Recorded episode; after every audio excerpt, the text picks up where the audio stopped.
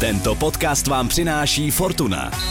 Tottenham, Arsenal a jakého favorita máš ty? Vsaď si na Premier League u Fortuny a získej speciální bonus 1300 korun na první sázky. Využij ho na ifortuna.cz. Bav se! Účast osob mladších 18 let na hazardní hře je zakázána. Ministerstvo financí varuje. Účastí na hazardní hře může vzniknout závislost. Psal se 13. leden 2020 a za posluchači se vydal první angličan. Hosty a otci zakladateli byli Luděk Mádl a Karel Herring. Stopáž tehdy činila 24 minut a 33 vteřin a takhle krátký byl náš podcast posléze už jenom jednou.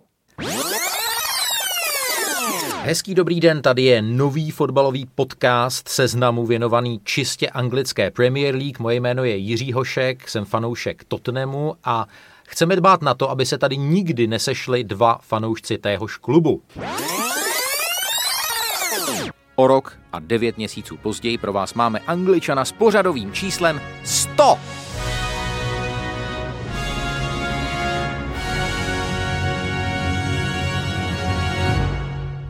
Nepovedlo se nám toho moc, jen jsme se stali nejlepším českým sportovním podcastem soutěži Podcast roku. Spustili jsme třeba živá setkání s vámi, našimi posluchači pod názvem Pivo s Angličanem. Mluvili jsme exkluzivně s takovými lidmi, jako je Petr Čech, Tomáš Rosický, Jaroslav Tvrdík, Jindřich Trpišovský, Tomáš Souček nebo Vladimír Coufal. Naše stopáž se více než dvojnásobila ale delší zatím být nechceme, ale lepší určitě ano. Ale pojďme teď už na to, co přinesly poslední dny a hodiny kolem anglického fotbalu. Potečou do Premier League další petrodolary, navíc poněkud zbarvené krví. Převzetí Newcastle veřejným investičním fondem Saudské Arábie budí prudké vášně. Nejlepším hráčem měsíce září je podle očekávání Cristiano Ronaldo. Trenér měsíce se jmenuje Mikel Arteta. Další sexuální coming out Premier League rozočí James Adcock, který v nejvyšší soutěži zatím nejlépe dělal čtvrtého sudího, oznámil, že je gay. Obránci Manchesteru City Benjaminu Mendymu soud už po třetí zamítl propuštění na kauci. Francouz je obžalovaný ze závažných sexuálních deliktů, včetně znásilnění.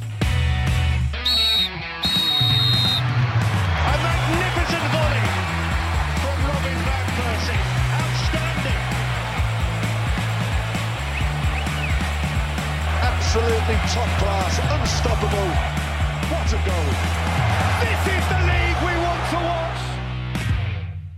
Dobrý den a ničím a nikým nerušený poslech Angličana vám přeje Jiří Hošek.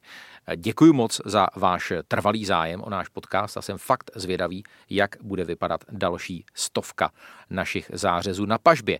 Sásková kancelář Fortuna, náš hlavní partner, přispěchala opravdu s báječným a velkorysým dárkem. Představte si, že na jakoukoliv sáskovou událost, kterou si tady v Angličanovi i s vaší pomocí vymyslíme, včetně nějaké úplné v uvozovkách zkouřeniny, že třeba Jaroslav Tvrdík půjde Luďkovi Mádlovi za svědka na svatbě, vypíše Fortuna kurz a zařadí tuhle událost do nabídky. Zkusíme něco vykoumat v sáskařském okénku a když používám množné číslo, tak eh, mám na mysli eh, nejen sebe, ale taky Martina Vajta z eSport.cz a Karla Heringa z Football Clubu. Chlapci, vítejte, dobré odpoledne, Ahoj. dobrý den. Ahoj, dobrý den a gratuluji ke stovce Angličanovi. Děkuji moc, Karle. Uh, říkám si jeden z otců zakladatelů a myslím si, že jednou tady na budově seznam zpráv bude taková nějaká prostě měděná deska s tvým jménem. Nad životní velikosti. Nad životní velikosti. To bych, ne, Přesně. to bych nepřál. To bys nepřál nikomu. No ale uh, protože jubilejní stý, uh, díl Angličana si vyžaduje nějakou uh, třešinku na dortu a tou třešinkou je tradiční kvíz, tak proto jste tady právě vy dva, protože prostě není lepších soutěžících a zábavnějších soutěžících a soutěžících, kteří se víc hádají. A uh, Dneska toho angličana tím kvízem odstartujeme a bude to nejen test našeho kamarádství, ale bude to trošku i test vašich manželství, protože já jsem požádal o spolupráci na tom testu i Barboru White a Michailu Heringovou. Takže No, tak proto tenkrát byla půl hodiny s košem. Nevracela se. No, proto eh, měla nějaký divný zprávy na mobilu od tebe, Jirko. Kontroluješ zprávy na mobil manželce? No, samozřejmě, po každý. No, to se musí, to se musí. Do toho já se nepouštím. No tak hoši, pojďme na to.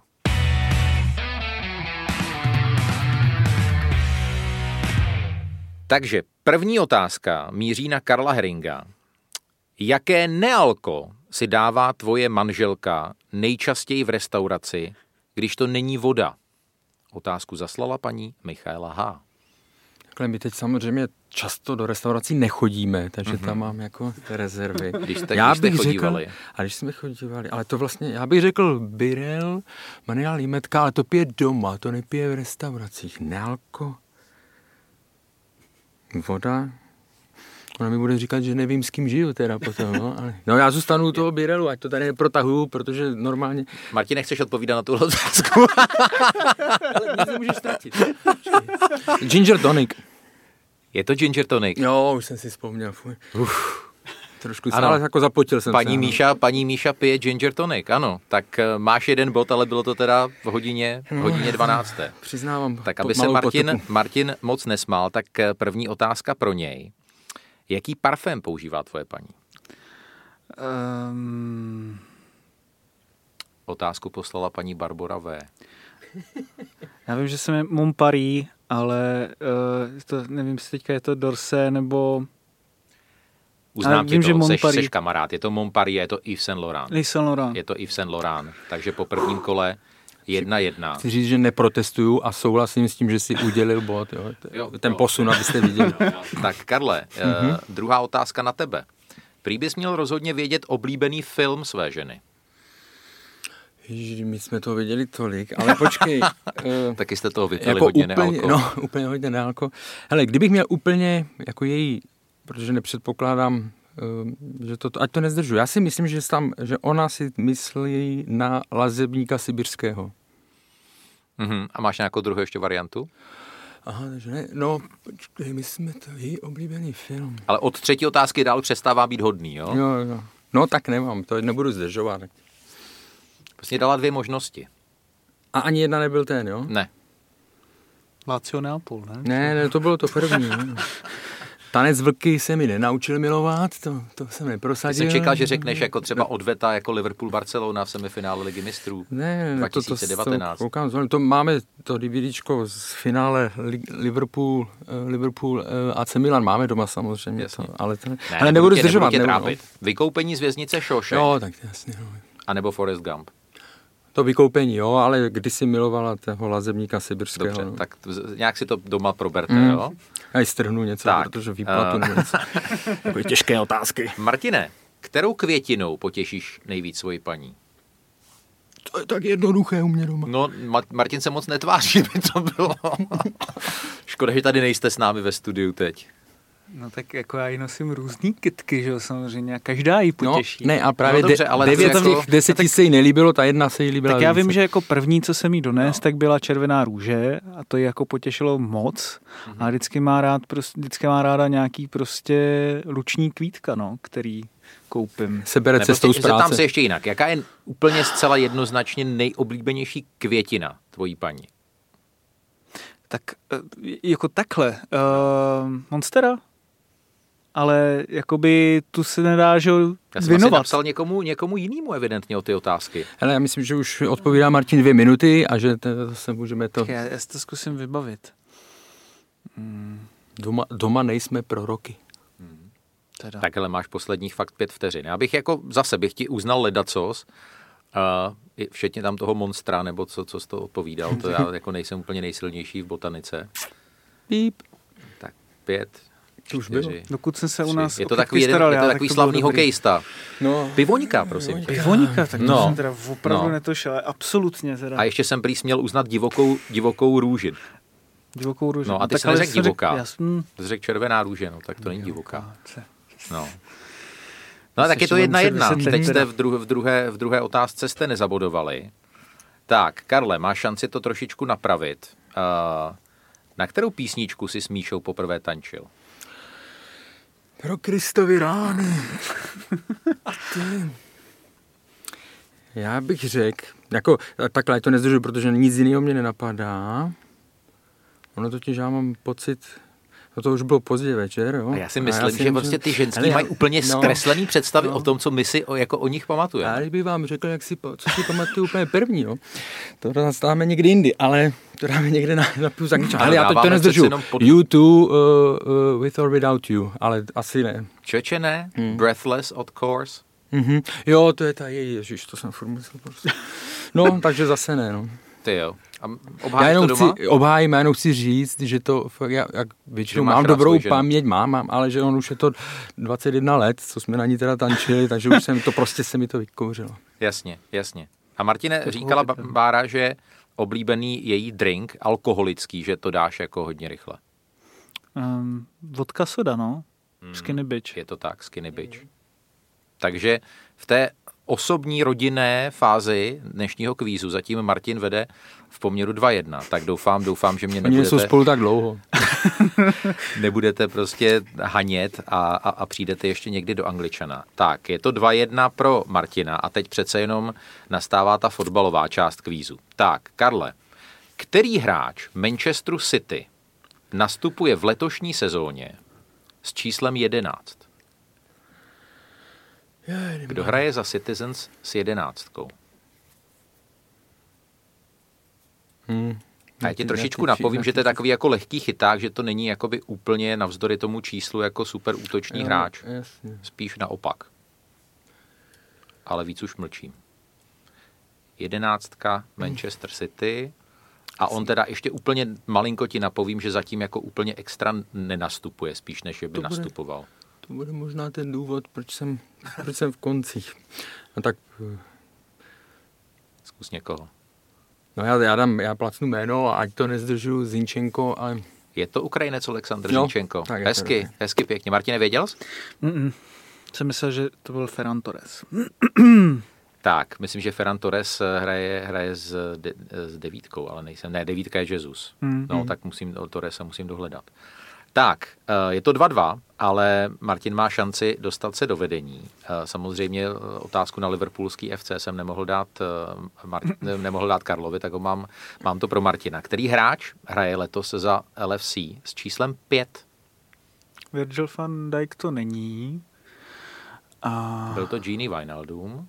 byl to Jenny Wijnaldum a teďka přemýšlím, protože Kdo pak to asi je? Joe Gomez?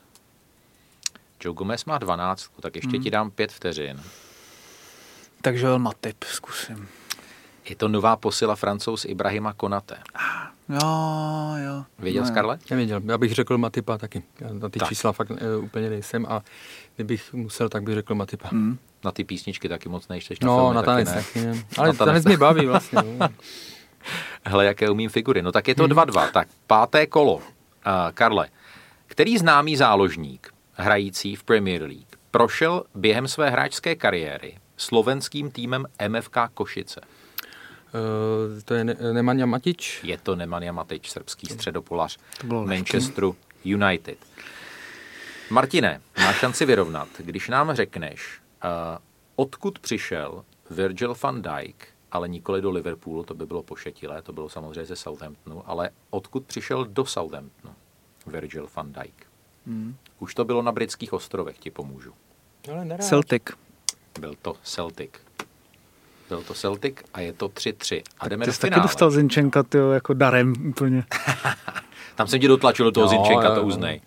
Tak, je to 3-3. A poslední kolo může všechno rozhodnout, anebo může tedy se zrodit uh, taková remíza, kterou já bych si docela z diplomatických důvodů přál. Tak, Karle, když pojedeš z Burnley přímo na východ, to je tam, jak je pravá ruka tvoje, Mhm. do kterého města hostícího tým Premier League dorazíš? Fakt úplně čistý východ, když pojedeš. Tak představ si tu mapu. A nejbližší město, jo, které tam je. Ano, nejbližší město, kde se hraje Premier Premier League. League. Jako nemyslím Jako tam nějakou nejbližší. dědinu. Ano. Na východ, jo. Hmm. Tohle, já nevím, Leeds. Je to Leeds, je to Leeds. Dobře, dobře, Karel.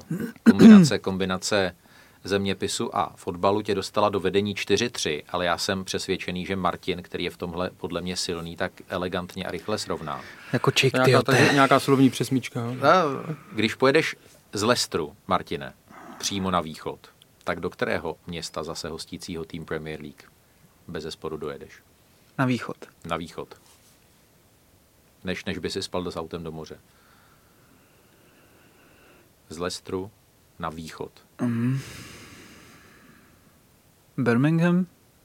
Z Lestru na východ Birmingham.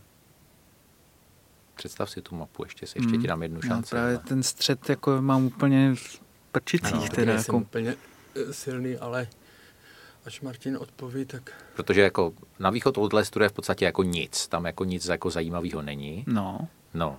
No a pak jako dojedeš k pobřeží. Na to už je moc. Jakoby takhle, k jako pobřeží- že dojedu do Norwiche, To jako už myslíš, no. jo? No, No, no. to už Jo, je moc. takhle, já si myslel, jako, že Ale- ty bys nemě- nesměl jako jet přes...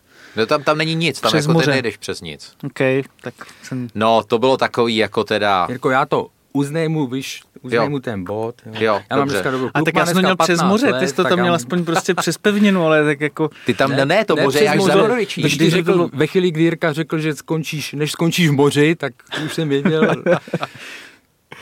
Kluci, tak skončilo to 4-4, tak eh, teď si dáme reklamní break. Myslím si, že Karel si potřebuje eh, utřít obličej, sl- slzy, připravit si vysvětlení Já na jsem doma. daroval remízu Martinovi, jo. Jo, v podstatě jo. Já si myslím, že takhle to můžeme komunikovat. Jo, ano, jestli takhle to můžete můžeme komunikovat. ocenit to, že jsem se posunul, Ano, jo, a že už jsem... Podobně generačně bych tak- viděl ten výsledek voleb. ano, vlastně, ano. Jako. Martin už přemýšlí, kde, kde. Báře se koupí divokou růži nebo pivoňku a my si dáme krátký reklamní break a pak jsme v Angličanovi zpátky.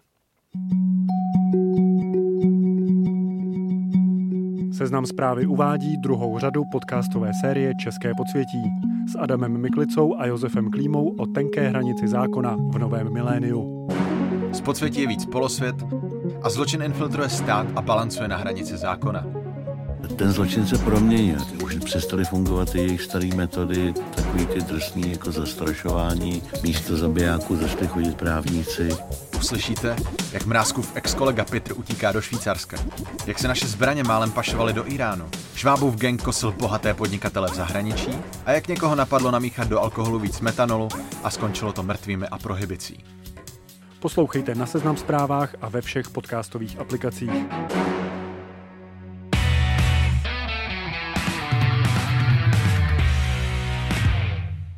Zásadní přepsání mapy mocných a bohatých Premier League nebo přiznání, že peníze nesmrdí a že petrodolary ze států s nízkými demokratickými standardy už stejně ve fotbalové Anglii zastoupeny jsou. Řeč je samozřejmě o mírně řečeno problematickém nákupu 80% akcí Newcastle saudsko-arabským veřejným investičním fondem, v jehož čele stojí faktický vládce Saudské Arábie, korunní princ Muhammad bin Salman. Yeah, yeah, it's it's obviously quite a contentious situation as well. though, You know what I mean? Je to samozřejmě hodně sporná záležitost, ale jsem opravdu šťastný kvůli fanouškům a kvůli celému městu. Určitě to pomůže přivést do klubu velké hráče, ale ano, je to takový hořko-sladký okamžik a je tam pár věcí, které do budoucna budou vyžadovat transparentnost, řekl v ranním vysílání BBC zpěvák a hudebník Sam Fender, velký to fanda Magpies. To převzetí končí 14-letou éru nenáviděného majitele klubu Mikea Ashleyho, během níž klub dvakrát sestoupil. A silně se spekuluje třeba o tom, že by v restartovaném klubu měl získat jednu z důležitých funkcí Alan Shearer, legendární střelec a bývalý kapitán Newcastle. Well, you know, it's. Uh, I, I think it's it, it's it's important that they don't just spend it on the team. I think the ground is. is Myslím, že je důležité, aby noví majitelé nepoužili peníze jen na posílení mužstva. Máme dost schátralý stadion, který potřebuje modernizaci stejně jako tréninkový areál. Je skvělé, že majitelé chtějí investovat i v samotném městě, protože Newcastle si to zaslouží. Ale potřebujeme tři nebo čtyři hráče, abychom se dostali z boje o sestup. A jsem si jistý, že se tak v lednu stane, uvedl Shearer v rozhovoru pro Telegraph. Kluci, jaký byl takový první dojem, pocit, když jste se o tom dozvěděli, že se tedy ta transakce dotáhne, protože víme, že už jednou se zrodila a, a, a stroskotala? Karle, začnu tebe. No, jako, eh, že se našla cesta, jak se tam, eh, jak se tam dostat, jako myslím, ze z pohledu eh, právě sau- saudsko-arabské rodiny nebo prostě toho investičního fondu, jo, že, že se ta cesta našla. Samozřejmě, jako ono je to potřeba rozdělit do dvou rovin. Jedna je, nebo eh, dívat se na to ze dvou optik, ta jedna je z pohledu fanoušků Newcastle. Jo, pro, pro ně prostě končí 14-letá eh, noční můra nebo prostě éra eh, Mikea Ashleyho, která opravdu, jak si to i zmínil, která byla velmi, velmi nešťastná pro ně, frustrující jo, a tak dále. Takže ty eh, nevnímají nebo dělali rychle nějaký průzkum, jak moc řeší právě tu, tu kritiku vlastně prodeje eh, Saudům, jo, kteří prostě režim, který samozřejmě eh, je velmi, jak to říct, eh, represivní. Ano, Je tak, represivní. Jo, je represivní, Je to takže, totalitní režim. ale prostě mezi těmi fanoušky 93% eh, jasně pro, že to A viděli jsme to neřeší. skandování, skandování, Viděli pět tisíc fanoušků před vlastně St. se James's z- Parkem. Jo, zelenou vlajkou Saudská Arábie, vlastně, kterou máme spojenou jako spíš v takovém negativním, hmm. jo, že známe z filmů, nebo já nevím, prostě Když já si myslím, že oni spíš jakoby uh, slavili odchod Mikea Ashleyho, než že by Ano, to slavili chci, eh, explicitně Ano, to chci říct, že, že příchod vlastně Saudů. to je ten, ten jejich postoj je k tomu jasný. Jo?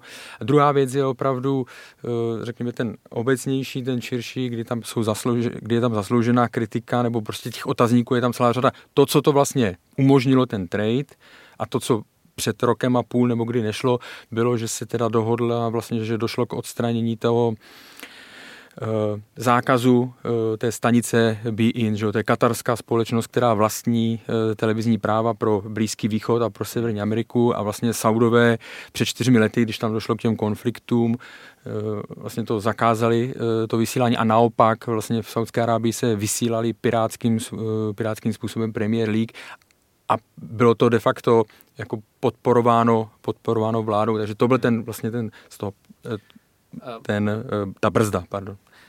My už teď víme, Martine Vajte, z posledních hodin, že eh, se zvedla samozřejmě velmi silná opozice nejenom lidskoprávních organizací, ale vlastně i těch zbývajících 19 eh, klubů Premier League. Eh, Tam samozřejmě spíš než eh, zájem o osud eh, lidských práv v Saudské Arábii a eh, vraždu našeho kolegy novináře Jamala Khashoggiho můžeme číst asi spíš obavu o to, že se přepíše ta eh, finančně politická, politicko-sportovní mapa Premier League. Takže myslíš si, že teď už je to vlastně úplně jakoby nezvratný proces a tady ty, tahle, tenhle protest je tak víceméně jakoby z povinnosti, nebo myslíš si, že ještě to jakoby může teoreticky narazit? Vzhledem k tomu, že třeba fanoušci Newcastle 97% z nich podle eh, jednoho průzkumu je pro převzetí eh, Newcastle saudskou arabskou, eh, respektive tím veřejným Veřejným investičním fondem. fondem, abychom byli zcela přesní, protože to je právě i to jádro sporu a proč vlastně Newcastle nemohl být prodán do těchto rukou dříve, protože Premier League tedy potřebovala nějaké formální záruky, že vlastně ten klub nejde přímo do rukou státu, ale nějaké entity, která prostě s tím jakoby není spojená, i když je naprosto jednoznačné a zřejmě eh, komu ten klub eh, teď patří tak eh, já jako samozřejmě vzhledem k tomu, co se dělo na jaře se Superligou, tak eh, nikdy nic není zcela stoprocentně eh, finální, ale jako vnímám to tak, že teď už jsou to jenom nějaké protesty, které prostě nic, eh, nic nezmůžou vlastně, jako pokud jsem mluvil- o těch fanoušcích, tak eh, v ten, jako ani, ani oni vlastně neprotestují. A mně to přijde takové jako zhmotnění nějakého komiksového stripu Davida Squirese, výborného karikaturisty Guardianu, který opakovaně tam vlastně až jak to ti komiksoví karikaturisté umí vlastně něco jako přehnat takovou tu pravdu, jak, jak Simpsoně a teď to je vlastně tady, že jo. Mike Jeho Ashley. komiksy mimochodem nejsou občas snadné k pochopení. To jdou, jdou, Tak, až tak, tak, jakoby do tak, extrému, tak, tak, že, si- že si Je někdy tam- je nejsem tam až hodně jistý, jako, vrstev, je, je tam tam mnoho vrstev. vrstev skrytý. No a jako mně to přijde právě i to převzetí tou saudsko-arabskou rodinou vlastně z rukou jižního angličana, to je něco jako kdyby baník vlastnil Pražan a ještě ke všemu ho vlastně finančně vysával, tak nějak takovýmhle způsobem asi bych si to představoval. Eh, Prostě Mike Ashley, který v podstatě i tou svou eh, firmou Sports Direct eh, porušoval nebo se pohyboval velmi na hraně třeba různých pracovních Pracovního práva. pracovního práva a de facto vlastně i ten klub neříkám tuneloval vyloženě, ale vlastně na něm eh, až jakoby vydřidušsky vydělával do té míry, že se ale z něho stala výborná investiční propozice, protože teď to samozřejmě ovlivní do velké míry i to, co saudská rodina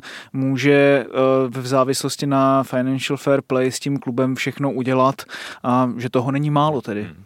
Karle, eh, my tady máme pochopitelně další příklady vlastnických struktur klubů Premier League, eh, které jsou spojené ať už s nějakými ne zcela jasně získanými finančními prostředky, nebo samozřejmě zase eh, penězi ze států, kde ty demokratické standardy nejsou na úrovni Velké Británie.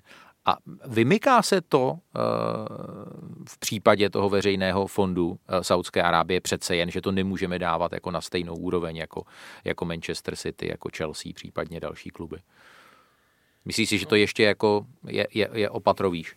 Ono se to aspoň z mého pohledu se to vymyká tím, že u, u toho Muhameda eh, bin Salmana už jsme vlastně slyšeli, nebo je v podezření, že to, co vlastně je CIA nebo kdo vypustil, že vlastně odsouhlasil to provedení té, té vraždy e, novináře. Že jo, o tom se, těžko mohl nevědět, i kdyby ano, to jako ano, jo, nepodepsal, takže, tak... Takže e, samozřejmě, jo, jako když to řeknu takhle, je rozdíl, jestli se řeší zda ten majitel přišel k těm prostředkům legální cestou, nebo protože když si na to vzpomeneme, od začátku, tak já nevím, jestli se u Romana Abramoviče se to řešilo prostě hlavně z toho pohledu, že hele, tady jde nějaký cizinec eh, a nevím, jestli se nakolik moc se řešili jako ty příjmy. Tam se vědělo, že to je, já nevím, bývalý gubernátor no, se to řeší teď s odstupem asi 15 let trošku. No, kdyby, no. kdyby teď platila ta pravidla o původu majetku, tak si no. myslím, že Roman Abramovič možná na Chelsea nedosáhne. No, víme, že vlastně u, u Manchesteru City, že to je taky eh, de facto z Abu, že jo, eh, šejkové z,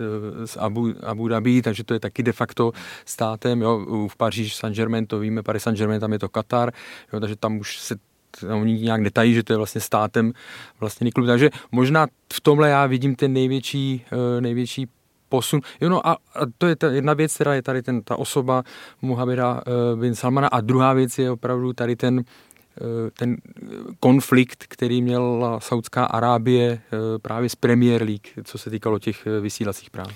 Martine, když se podíváme do aktuální tabulky Premier League, tak Newcastle United najdeme se třemi body na 19. předposlední příčce. Je to jedno ze čtyř mužstev, které stále čeká na výhru.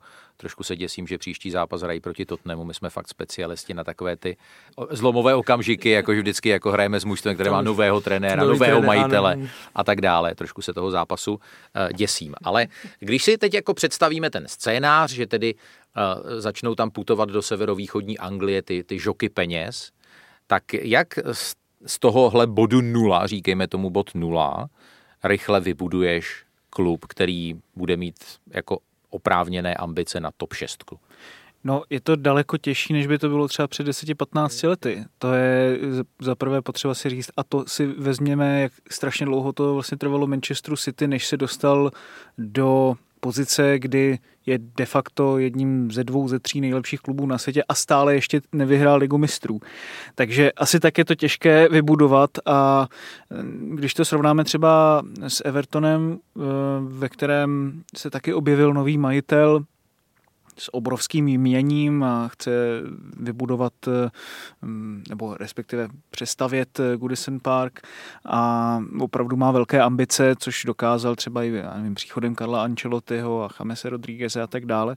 Ale stejně vlastně ten Everton je pořád de facto tam, kde byl, nebo o něco malinko je na tom lépe, ale je akorát konkurenceschopnější a když to srovnáme třeba se Sláví u nás, eh, že tam vlastně se dalo vybudovat na eh, zeleném plácku úplně nový klub v podstatě od nuly, protože prostě akorát dáte peníze tam, kde je to nejvíc potřeba, najmete si schopné lidi vlastně v prostředí, kde se jinak eh, úplně schopní lidé nenajímají, abych to tak řekl, tak eh, v Premier League už je ta situace diametrálně odlišná. Konkurence. Jo. Jako ta konkurence je obrovská, vy, vlastně než vybudujete fungující strukturu v tom klubu. Vezměme si, jak dlouho to třeba, nebo vlastně jak v neustálém permanentním procesu je například Arsenal, eh, který podobnou otázku řešil třeba při odchodu Arsena Wengra a na papíře se všechno zdálo, že to tam musí přece fungovat, když tam přivedete experta na transfery, když tam přivedete experta na e, datovou analytiku, když tam přivedete experta na e, další věci, jenže to je taky potom záležitost eh, určitých silových her uvnitř toho klubu, kdo má jaké kompetence, jak si to všechno společně sedne. to sedne. A to nemusíte, je... nemusíte z, jako z nejlepších ingrediencí uvařit tu nejlepší polévku. A to se ještě vůbec nebavíme o tom co potom se stane na tom hřišti. Takže já neočekávám, že Newcastle teďka koupí za 500 milionů liber největší hvězdy na světě hnedka v lednu, což on by mohl vlastně paradoxně, což by si každý myslel, Nemusí že to si vlastně lámat hlavu nejde, s financial fair play. protože uh, to se to všechno dá vlastně amortizovat, což je třeba, když koupíte někoho za 100 milionů liber, má kontrakt na pět let, tak vlastně za každý ten rok finanční, podle kterého to FFP nebo UEFA vlastně posuzuje, tak je to jenom 20 milionů, tedy ta pětina. To znamená, eh, jenom chci říct, že prostě je to strašně běh na dlouhou trať. Eh, Jaký bude teď, Karle, sled těch událostí? My, my spolu natáčíme v pondělí odpoledne. Eh, Dneska večer by měl jít na kobereček současný trenér Steve Bruce, jehož působení se počítá eh, Tak, možná měl by jít na, na na, kobereček na, a na hodiny. půjde. Ano, ano, na kobereček a půjde, půjde dál. Um, co, co bude následovat? Když se vrátím k tomu, co říkal v tom zvukovém příspěvku Alan Shearer, tak mluvil o třech, čtyřech nezbytných sportovních posilách, hráčských posilách, ale mluvil o nutnosti nalít peníze do města, eh, do stadionu, do tréninkového areálu. Mě, měli by vlastně Saudové jako dělat všechno jakoby paralelně, nebo jako, jak říkají angličané, one at a time? No já- si myslím, že oni to jednak skutečně eh, si myslím, nevím, jaká bude situace, až se to dostane k posluchačům, ale prostě dny eh, Steva uh, Brusel jsou eh, sečteny, tam si myslím, že není moc důvod, eh, o čem. Tam možná teď eh, záleží jenom na tom To je nástupci. prostě jako ČSSD po volbách. V podstatě Steve Bruce je takový Jan Hamáček Premier League. On už byl, on už byl eh, i tak na odstřel v úzovkách. Ano, jo, no tak to- to je takže, ta analogie, Ano, no. ano, takže, Tak takže to už není, vlastně svým způsobem. ale, no to, ale oni to bylo, tam, tam hlavně bylo to negativní, že jo, z, po, z pohledu fanoušků, že jo, tam ani ti, tak. přesně tak, tam fanoušci vlastně vůbec nebudou, nikdo nebude slzet, že, že odchází. Tak a potom, samozřejmě, eh, pro fanoušky jako takové je vždycky to nejzásadnější uh, ty přestupy, jo, to, co bude nejvíc vidět, to co, to, co se dá prodat do titulku a tak dále. Uh, ti noví majitelé skutečně mluví o tom, že budou muset investovat do zastaralého, zastaralého tréninkového centra, to poběží dál, ale to jsou, řekněme, jako je dlouhodobější. Ten, ten základ je zachránit Premier League, to znamená, skutečně můžeme v prosinci očekávat nějaké, nějaké větší přestupy a teď je otázka jenom, eh, jak moc se poučí od, eh, od toho třeba z Manchesteru City, jo, který, když si vzpomeneme na ty první, a Amanda uh, Stavely, která vlastně bude v vedení, že jo, která vlastní desetiprocentní uh, podíl, tak ona tehdy, když do Manchesteru City přišli eh, majitele z, z Abu Dhabi, tak eh, vlastně u toho byla a mluvila, že se už poučila z případu, jako je Ala přestup Robíňa a tak dále, jo, že se kupovali velký, eh, větší jména, nebo že se to snažili jako nahnat hnedka velkými jmény, ale ten úspěch přišel až postupně, jo, až se to tam jako posedalo, až si to poskládali ne podle jmén, ale podle, podle kvality. Ale jako z toho principu, že vlastně musí eh, ukázat, eh, že na to mají, že já nevěřím, že tam hnedka začne chodit Mbappé a tak dále. Tak jako do City, kromě těch kromě toho Robíňa a tak dále, nešly hned ty největší hvězdy. Na druhou stranu, tak. na druhou stranu, uh, dneska jsem četl a teď, teď mi bohužel vypadlo, uh, vypadlo jméno toho experta, uh, který říká, podívejte se na Tottenham, měl by se Newcastle poučit a nekupovat eh, takové ty hráče za 10-12 milionů. To znamená, na jednu stranu souhlasím s tebou, že to nebude Mbappé, na druhou stranu zase, Jasně. ty když koupíš nějaké hráče, kteří jsou takový jako jsou-jsou, řekne, je to lepší než to, co je ten průměr hráčský kádru současného, zase dáš jim smlouvu na 3-4 roky a potom zjistíš za půl roku nebo za rok, že už pro tebe vlastně nejsou dost dobří. Aby, aby, aby tam trošičku nebyl takový ten stramačoniovský Jasně, jako efekt. Rozumím, ale tak dám příklad, jo, teď jenom uh, fakt jako spekuluju. Tak vezmu, že se třeba zaměří na hráče, já nevím, z Lestru, jo, to znamená, ne, nevezmeš, asi si nesáhneš na úplně top, top hráče, Jasně. ale mluvím teďka, já nevím, o tom lednu, jo, nějak reálně, ale prostě vezmeš hráče uh, z Lestru, uh, jo, nebo z těch předních, uh, z těch předních klubů, jo, a kteří už třeba Premier League znají, protože tam potřebuješ mít někoho, kdo si hnedka na to zvykne, komu i nevadí, pro koho nebude šok, že uh, jako, já nemám vůbec nic pro Newcastle, já ten klub mám rád, v městě jsem párkrát byl, ale jako je rozdíl, jestli lánaříte hráče do Londýna, To i do Manchesteru. Hmm. a jestli mu řeknete, hele, Určitě. budeš, budeš žít v Newcastle. Takže. Martine, vraťme se ještě k té otázce trenérského nástupnictví, kterou jsme úplně nedopovídali, protože nejvíce skloňuje eh, jméno Stevena Gerarda, ale, ale padají samozřejmě jména, eh, jména i další, takže Um, jak ty to vidíš?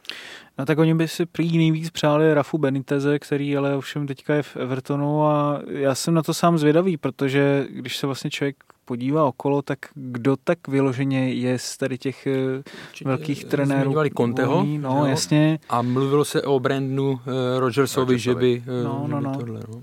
Že by tam je to, je to pro mě otázka. Ještě jako když se vrátím, jestli můžu k těm přestupům, vlastně tam, kdyby Newcastle měl nějakou třeba strukturu nebo kostru toho týmu, která by byla relativně funkční, jako to třeba má, mají Wolves, nebo prostě takový ten tým ze středu tabulky, který se vždycky na něco může spolehnout, že to tam prostě se odběhá, odpracuje, tak se můžou kupovat hráči jako tehdy prostě Adebayor, Nasry a podobně. E, nicméně to si myslím, že teďka Newcastle úplně nemá a prostě není tam o co se úplně opřít, takže přesně to, jak e, vlastně Karel říkal, si myslím, že nějaký takový velmi dobří pracanti na stopera, na, na středního prostě záložníka. Vršek oni mají celkem, když e, hmm. jako, tam no, mají zajímavé no, no. hráče. A krajní no. beci si myslím, že jsou no. taky teda jako zapotřebí velmi teda no. Jako celkově na mě ten Newcastle působí tak jako upachtěně vlastně hrozně Kluci, eh, protože jsem nikdy si nemyslel, že budeme v, v Angličanovi věnovat dlouhé, dlouhé minuty klubu, jako je Newcastle, tak eh, ještě poslední věc. Kde podle vás eh, bude Newcastle na konci sezóny, Martine? Myslím si, že třeba ve druhé polovině tabulky a pokud skončí třeba 12 nebo 13, tak to pro ně bude jakoby úspěch. Hmm pod to bych se já podepsal taky. Mm, mě napadlo 14. místo, eh, když jsme se tak, protože já nevěřím úplně na ty jako zázraky, jo, a ono opravdu eh, v, tom, v té konkurenci eh, v Česku nebo jakých, ve většině těch zemí, kdyby prostě přišel movitý majitel, nalil tam prachy, tak ten efekt může být e, mnohem rychlejší. Tady v v porovnání s tou konkurencí dalších to takhle rychle nena, eh, to bychom se museli opravdu bavit úplně o nesmyslných sumách a to zase neudělají, že budou nakupovat za nesmysly. Můžu jenom ještě úplně jednu poslední věc, jakoby politicky je to strašně důležitý moment pro Saudskou Arábii, protože ano. to pro ně jako vlastně, jak si dneska vezmeme Katar nebo uh, Spojené arabské emiráty, že Dubaj je prostě zavedené místo Dauha, Saudská Arábie takhle absolutně vnímaná není, přitom je obrovský západní spojenec z hlediska prostě z toho strategického stability, z té otázky stability, stability. strategické hmm. stability a, a otevírá se světu. taky proto vlastně rozhodně nebude Projekt třeba 2030, Boris Johnson že? bránit ano. Eh, vstupu Saudů do Newcastle, protože i to, že oni v tom městě, podobně jako to udělali eh, vlastně eh, Spojené arabské emiráty v východním Manchesteru, že tam vlastně pozvedli celou tu část města tak něco podobného. Což Oni budou chtít udělat s Newcastle. Pro ně je to vlastně jako symbol. Eh, ten eh, severovýchod Anglie jako taková zanedbaná, zapomenutá část eh, postindustriální, která prostě teďka tím vstupem Saudů má zažít úplně nový vývoj. Já se vrátím k tomu, co říkal uh, Karel Herring, že eh, nevěříme na zázraky a eh, ještě u toho zůstaneme, protože budeme mluvit o české reprezentaci.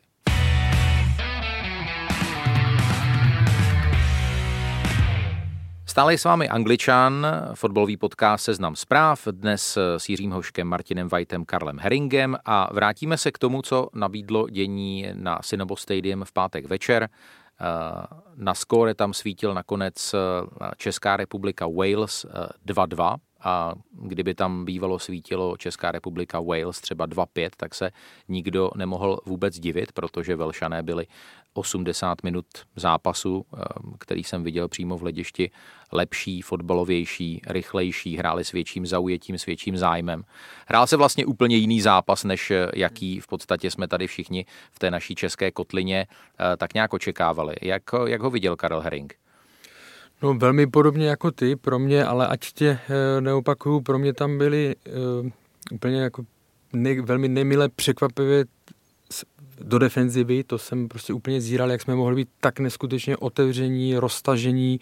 Já jsem to i tweetoval vlastně. Naivní. E, naivní. My jsme každý druhý náš roh končil e, breakem, breakem, útokem 2 na 2, 3 na 2, jako e, Walesu, jo. Takže a to ještě opravdu e, Tomáš Vaclík tam udělal, e, myslím, to byl v prvním poločase, nebo kdy ty dva super savey, jo, takže to bylo, to, to mě zarazilo bylo to klopotné směrem dopředu a opravdu, eh, tak jak jsi říkal, no, já jsem čekal, že to bude opačný a Wales, kterému chybí, eh, chyběl Gareth Bale, že jo, a mělo být mnohem to být pro něj citelnější, tak zejména Aaron Ramsey a potom po příchodu eh, se to hodně oživilo. Harry Wilson. Harry Wilson to velmi, hmm. velmi oživil, takže jako oni si zasloužili skutečně vyhrát. Nezapomínáme na to, že my jsme ten gól, ty si řekl skore, že to mohlo být 2-5, ono by to mohlo být spíš 1, 4, 1, 5, no. protože ten gól jsme dostali jako dárek. Že jo? Ten, jsme, ten, ten gól vlastně vznikl tím, že ultra pomalý Alex Král, který... Že, ho nechal, že se nechal obrat. Nechal vlastně se obrat o míč, míč ano. No. Kdyby, tak no, možná ten gol ani nepadl, kdyby,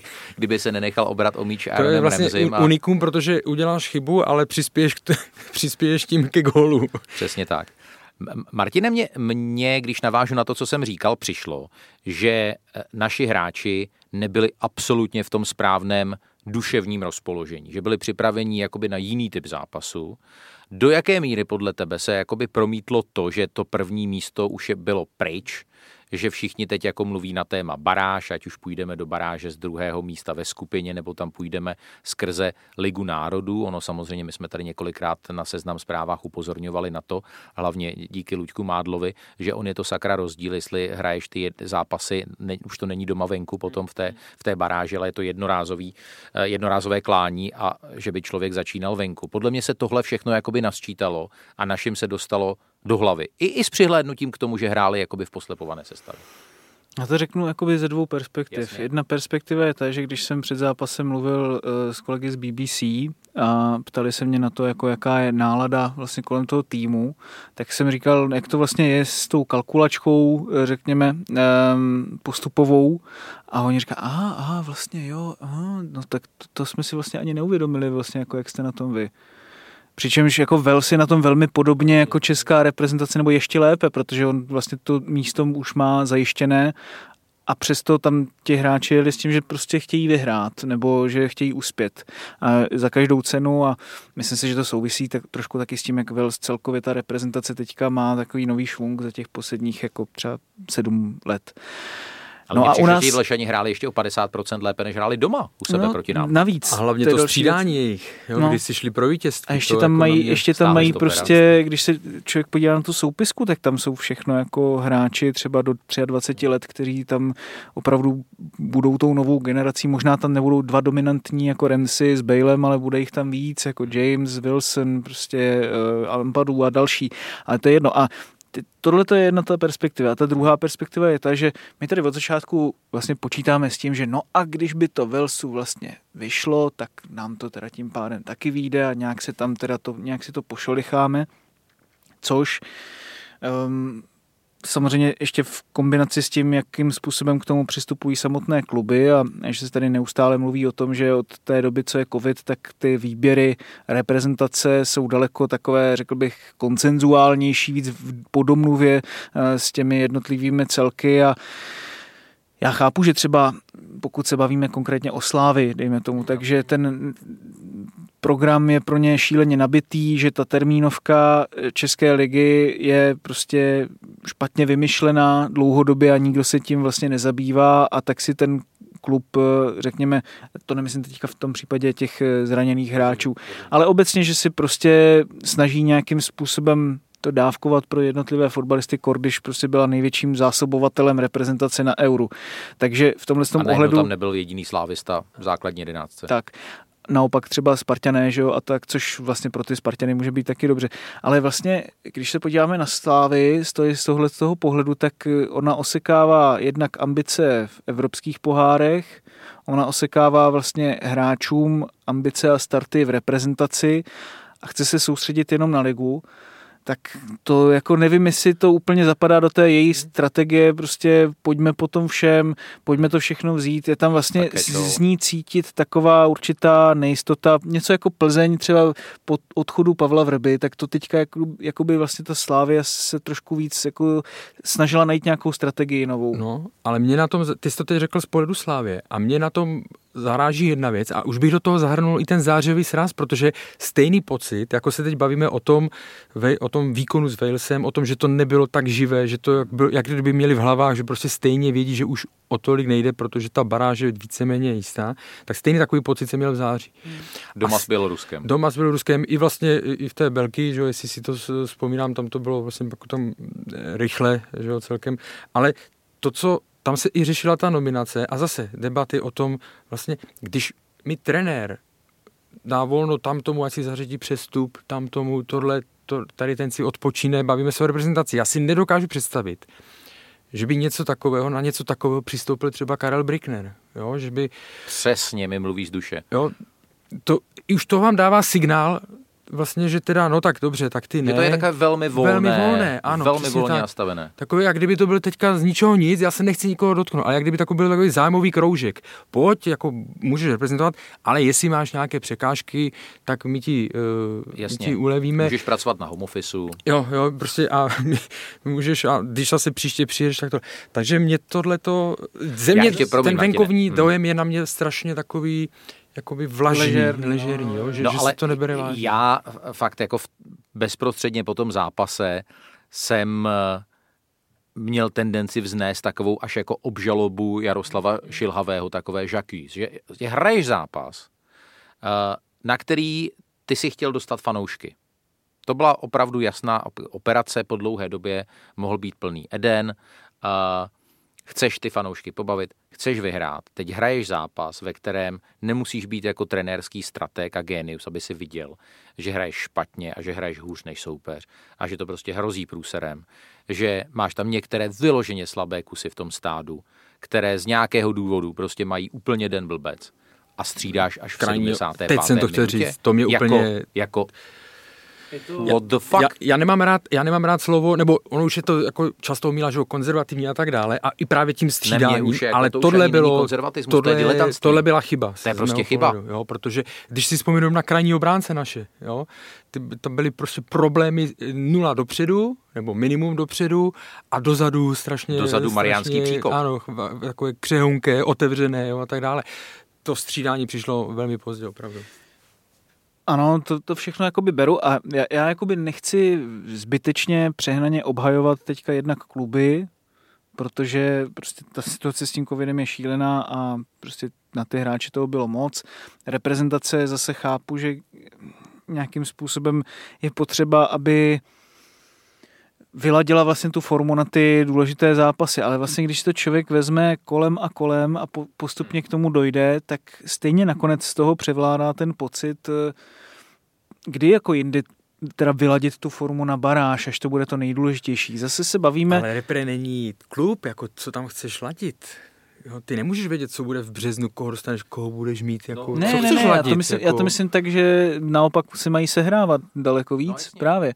Jo, jakože máš prostě zkoušet uh, ty hráče v jejich uh, topu formy, protože na to budeš mít strašně málo příležitostí. Už je jenom listopadové okno a pak je baráž. Nemáš a to je čas na nějakou systematickou vlastně, přípravu. Už i to září hmm. bylo takový jako going through the motions, na to nedokážu najít jakoby ideální český výraz. Teďka to bylo to tež a jako... Pojďme kluci pomalu dál a ještě zmíním jako jednu věc. I když vezmeme v potaz všechny tyhle věci a vezmeme v potaz to, že samozřejmě nás taky trápila marotka a mohli bychom Jasně. tady výjmenovat Ty objektivní příčiny, objektivní jsou. příčiny, proč prostě jsme byli jakoby daleko od nějaké ideální sestavy, tak prostě ti kluci, kteří hráli, zase ukázali prostě ty šílené technické nedostatky. Tam bylo tolik případů, kdy jim prostě míč nafackoval, kdy jako jednoduchá přihrávka jim, jim jako odskočila, to, to prostě tam, když člověk to porovnal s tím, když se koukal uh, na, na finále Ligy národů, jako mezi, mezi Francií a Španělskem, jak oni se vůbec nemusí soustředit na, na to, jak přijímají tu přihrávku, tam už opravdu oni myslí na dva kroky dopředu, tak, tak my v tomhle jsme fakt jako 15 let zpátky pořád v některých a, případech těch No hráčů. ale tak nemuselo by to tak být, protože když se třeba podíval člověk na Slávy v jejich jako nejlepších fázích, že ať už v lize mistrů nebo třeba v Evropské lize, tak eh, tam člověk neviděl nějaké vyložené technické nedostatky, ale souvisí to taky s tím, jak eh, ten tým no, je viděl kombinačně... Jsi je v pátek, viděl jsi je v pátek, Martine, já jsem je teda viděl každých já pět jenom, já chci jenom říct, že rád bych to dopověděl, že je to o tom, jakým způsobem se i ti hráči skoncentrují, eh, jakou mají motivaci se ukázat a jaké mají sebevědomí a, a chuť se vlastně předvést v tom pozitivním smyslu. A to prostě té slávy v těch nejlepších fázích eh, vždycky nechybělo. Nechybělo to ani reprezentaci proti Belgii. Teď jí to chybí právě proto, že tam ten přístup evidentně, a cítíme to všichni, není ideální. A to z toho důvodu, že no tak zkusíme si to nějak rozdat a když to vyjde, tak to vyjde, když to nevíde, tak to nevíde. To a to třeba, když se člověk podíval na to, že chyběl Vladimír Coufal, místo toho je tam Aleš Matějů, tak to je přesně ten, ten rozdíl, který vám no, řekne vlastně všechno o té, o té, o té, o té pohaze toho zápasu. Tak, poslední ještě reakce k tématu Karel Herring. Jenom, jenom zkusím to eh, stručně. Já dokážu odpustit i ty technické nedostatky. Zmiňovali jsme objektivní příčiny. Ano, těch, eh, já si myslím, že jsem dlouho jsem se, nebo se zastávám Jaroslava Šilavého. Je to netradiční, málo času na přípravy, teď bylo hodně zraněných a tak dále ale prostě to nastavení na ten zápas, to, co ty si zmiňoval, Jirko, tam, eh, a teď nejde o to, dobře, možná tam byli i hráči, kteří mohli být unavení, ale prostě nejsou tam jenom hráči Slávě, nebo teď tam vlastně nebyl, že nikdo, tak ten faktor tam stejně musí zůstat nějakého toho nasazení toho, že tam chcete jít a že to chcete vyhrát. A to je to, co mi nejvíc vadí, protože už to bylo teď bohužel se dá říct, že už to bylo opakovaně. Hmm. A to je přesně to, proč by česká reprezentace měla mít, řekněme, jako jednotnou neříkám mantru úplně, ale způsob, jak jít dál. Teď se to vlastně zase pole, poslepovává z různých hráčů, z různých klubů a pokud to není postaveno na nějaké jednotící myšlence, které se prostě musí podvolit, ať už jste ze Slávy, ze Sparty, z Plzně, tak to nebude fungovat. Ale klíčem musí být, že si opravdu musí nastavit ty vztahy s těmi kluby. To si myslím, že tam mm, je teďka nějaká šedá, řekněme, plocha, která se musí vyřešit. Tolik eh, plejáda kritických názorů k práci Jaroslava Šilhavého a jeho týmu a hráčů na hřišti. Nás teď čeká něco mnohem optimističtějšího a zábavnějšího, aspoň pro některé z nás, a sice Fantasy Premier League.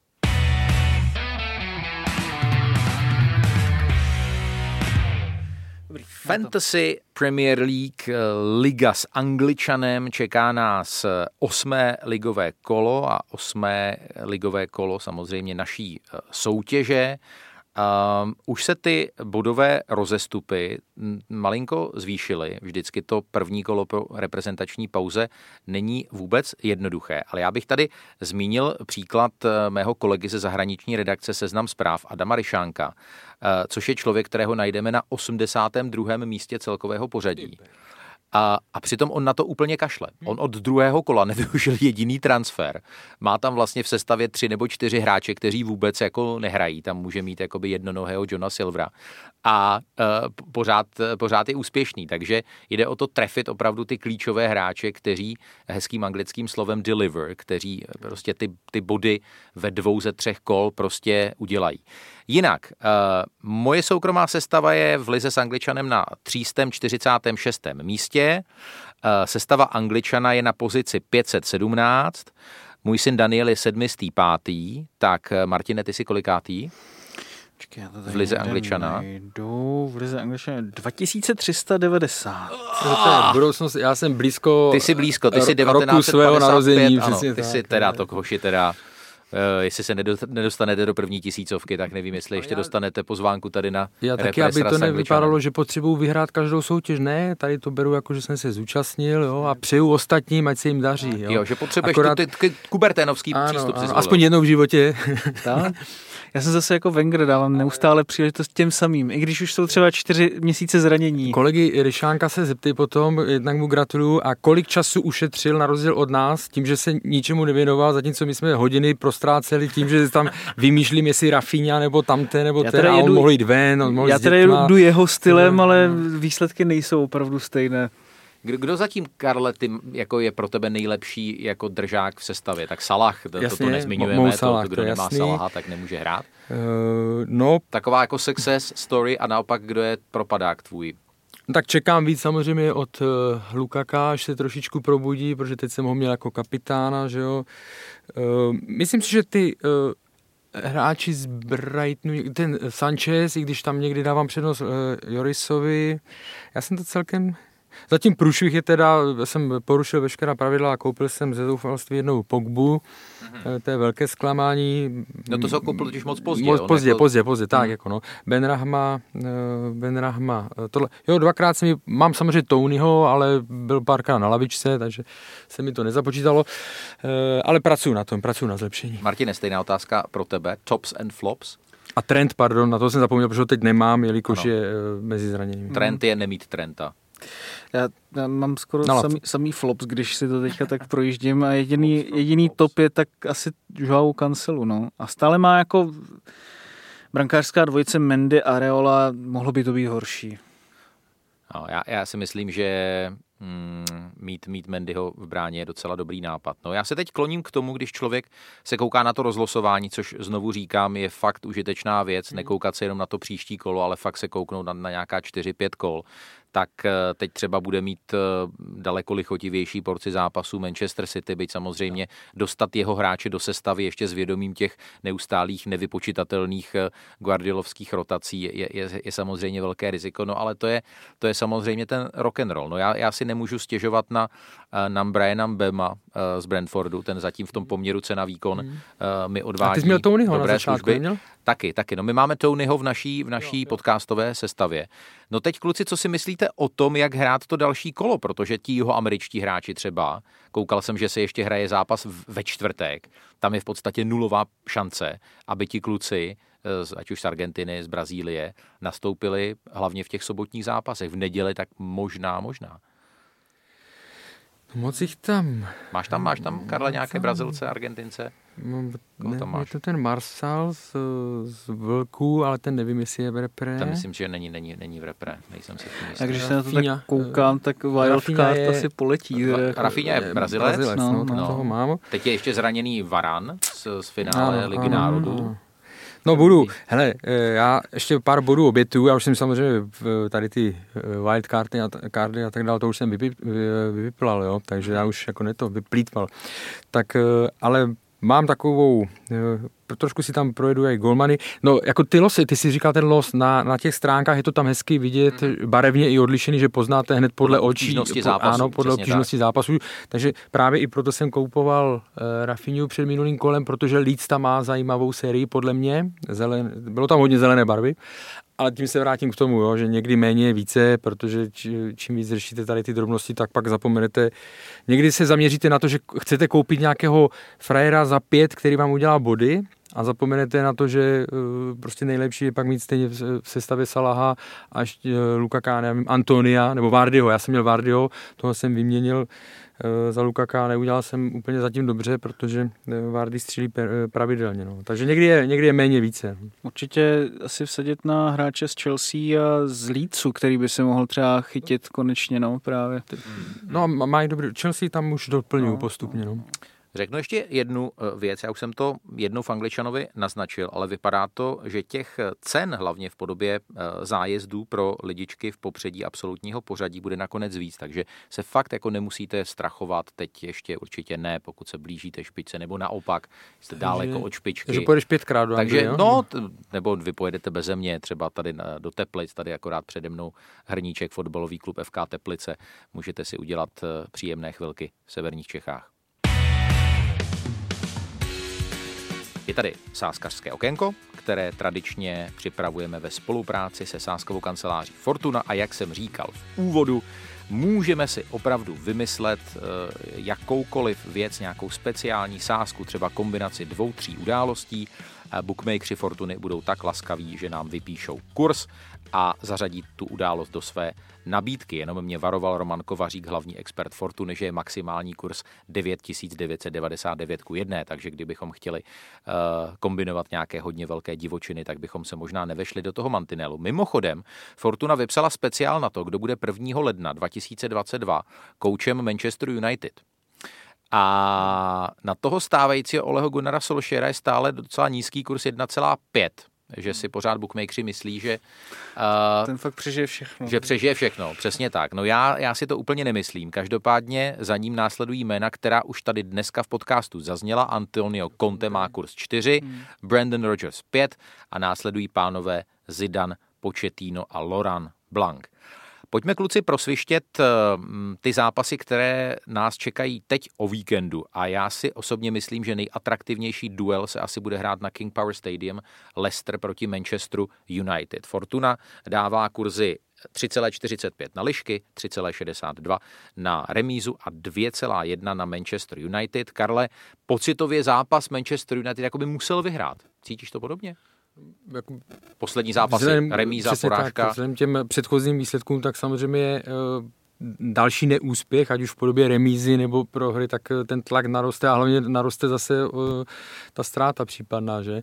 Hmm. Takže jako je to pro ně, je to pro ně těžký zápas, víme, že, nebo náročný zápas, víme, že Leicester taky není úplně v té pohodě, jaké byl minulé sezóně, ale, ale pořád mě teda trošku ty, jakože bych řekl, čekal bych vyrovnanější kurzy, než takhle jasně favorizovaný United. Já bych si tady vsadil, že oba týmy dají gol. Hmm. Uh, mám takový pocit, vzhledem k tomu, že mám Davida Decheu v bráně ve Fantasy a čisté konto si nepamatuju, kdy naposledy udržel. Martine, ty máš nějaký pocit ohledně tohohle zápasu? Taky ten pocit, že Leicester tak, tak podobný zápasy vyhrává vždycky nějak 4-1 třeba. že... Ten slavný zápas 5-3, pamatujete si, před no, několika no, no, lety, no, no. jak tam dával Angel Di Maria ještě ten nádherný gól, vedli 3-1 United a pak dostali 4 góly. Tak, tak. Jako potom United teda koukám tady, že měli strašně dobrou bilanci s Leicesterem, ale poslední dva zápasy vyhrál Leicester padalo tam docela dost gólů, takže vlastně to, co říkal uh, Karel, tak všechno dává smysl, hmm. jako vždycky samozřejmě. Ani ne, ani ne, děkuju. Já přemýšlím, jestli tam nějak Vardyho nezahrnem do nějaké sásky. A pojďme. Hmm, hmm. Tak, uh, pojďme se inspirovat dalším zápasem Brentford-Chelsea. Uh, Brentford štika ligy, uh, bohatým bere, možná chudým některým občas, občas dává. Tam mě překvapilo na dvojku na Chelsea, že jenom 1,56. Tam bych si myslel, že, že s tím Brentfordem ti, ti, ti velcí můžou mít fakt jakoby problém, Karle. Můžou, eh, na druhou stranu si říkám, že už nemůže uh, tolik brát, že vzal Arsenalu, vzal, vzal uh, Liverpoolu v úžasných zápasech, teda konkrétně s, s Liverpoolem, to bylo, to bylo skvělé. No, jako padá, podle mě padá v těch zápasech dost gólů Brentfordu, Naposledy Brentford vyhrál gólem v posledních vteřinách na hřišti West Hamu. Ano, ano. Tady bych to ale viděl jako záležitost možná max dvou gólů třeba, protože když se člověk podívá na Chelsea a její obranu, že tam jako ještě navíc padalo dost málo gólů a že Brentford má občas víc třeba takový jako funkčnější, upracovanější styl, třeba proti Arsenalu hrál tímhle tím způsobem, tak tam bych třeba dal něco takového, že uh, jeden, oba týmy nedají gól. Tak. Mm-hmm. Oba týmy nedají gól. Jako ne, že oba jeden, nedají, ale jasně, jeden jasně, nedá. Jasně, jasně. Ale oni jako směrem dopředu jsou tam. Tam hodně u tady těch zápasů, po repre pauze záleží, eh, kdo z nich tady z těch zápasů, teď to nevím přesně z hlavy, který je třeba už v, nedě, v sobotu ten první, nebo který se hraje v neděli, protože tam je... Eh, Zvlášť co se týče Chelsea, podle mě ti budou muset udělat nějaké změny, eh, změny v sestavě, zcela, zcela nepochybně. Tak, uh, zápas, který je velmi zajímavý z pohledu uh, českých fanoušků, Everton West Ham. Přesně v tomhle složení Everton doma proti West Hamu před rokem to byl ten zápas před vánočním období, nebo ve vánočním období, který rozhodl Tomáš Souček, aby v zápětí poskytl ten svůj slavný eh, vánočně bromborový rozhovor. Eh, Everton na jedničku je 2,5, 3,5 eh, na remízu a 2,81 na vítězství West Hamu, který zatím tak jako má takovou kolísavou formu, ale samozřejmě taky se drží v tom, eh, v tom širším popředí. Martine, ty máš nějaký názor na tenhle zápas? Mm, Everton má zatím nejlepší formu doma, ze tří zápasů má 9 bodů jako daří se mu tak celkově, že prostě odstartoval výborně. Mm, dost často se mu právě dařilo, jakoby historicky třeba West Ham nedokázal vůbec vyhrávat na Evertonu, že to prostě jsem se bavil i s Jacobem Steinbergem, to si právě vybavuju, že uh, právě fanoušci West Hamu si říkají, proč nemůžeme být jako Everton proti Davidu Moisovi, který se teďka samozřejmě vrací na místo činu, uh,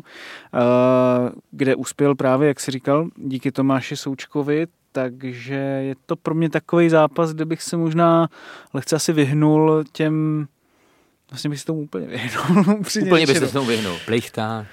Asi jo. Co kdybychom kluci tady na tohle zkusili naroubovat nějakou, nějakou special sásku? Já totiž pořád hrozně přeju Vladimíru Coufalovi jeho první gól v Premier League. A já bych tady třeba zkusil nějakým způsobem skombinovat to, že Vladimír Coufal dá svůj první gól. Bude, bude fit? No, no to je otázka. To, to, to otázka. Proto já, jsem já si myslím, že to bylo jakoby preventivní trošičku. Bylo, jako, bylo to malé zranění třísel, kterému zabránilo ve startu v reprezentaci, to znamená teď jako užil si klid. Já, já bych čekal, že já bych čekal, že hrát jo, bude. Spíš jo. A já, já bych myslím, čekal, že, že tam je vlastně bude. taková ta pětidenní, že jo, no. no, ale to, nebude ale to nebude nikdo uplatňovat, asi předpokládám z Česka, takže asi, asi hrát bude, no. Protože i předtím hrál zápas, než přijel na repres a byť už byl v pochybách, tak promiň, dopověz to. Ne, ne, ne, ne. Batýmy no, dávají hodně gólů, teda, když se na to tak vlastně dívám a docela dost i dostávají, takže... Mně by se líbila sázka, Vladimír Coufal dá gól a bude plus 2,5 branky na zápas. Why not?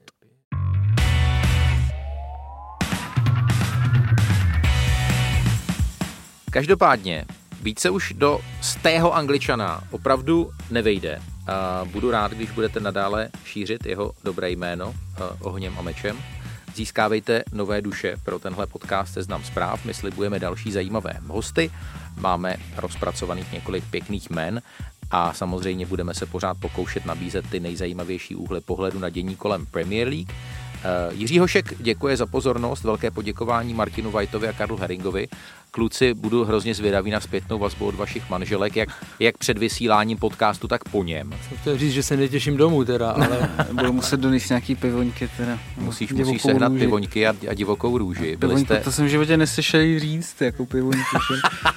Výborná teda, opravdu teda tohle bude. Já bych jako rád byl u toho, až, až přijdete domů. No, byli jste skvělí jako obvykle.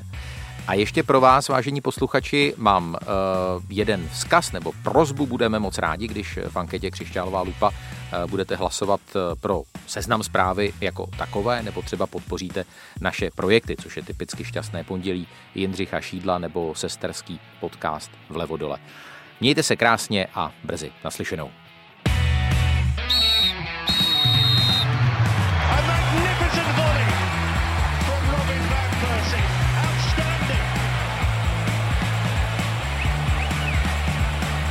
Absolutely top class, unstoppable. What a goal! This is the league we want to watch. Tento podcast vám přináší Fortuna. Tottenham, Arsenal a jakého favorita máš ty? Vsaď si na Premier League u Fortuny a získej speciální bonus 1300 korun na první sázky. Využij ho na ifortuna.cz. Bav se! Účast osob mladších 18 let na hazardní hře je zakázána. Ministerstvo financí varuje. Účastí na hazardní hře může vzniknout závislost.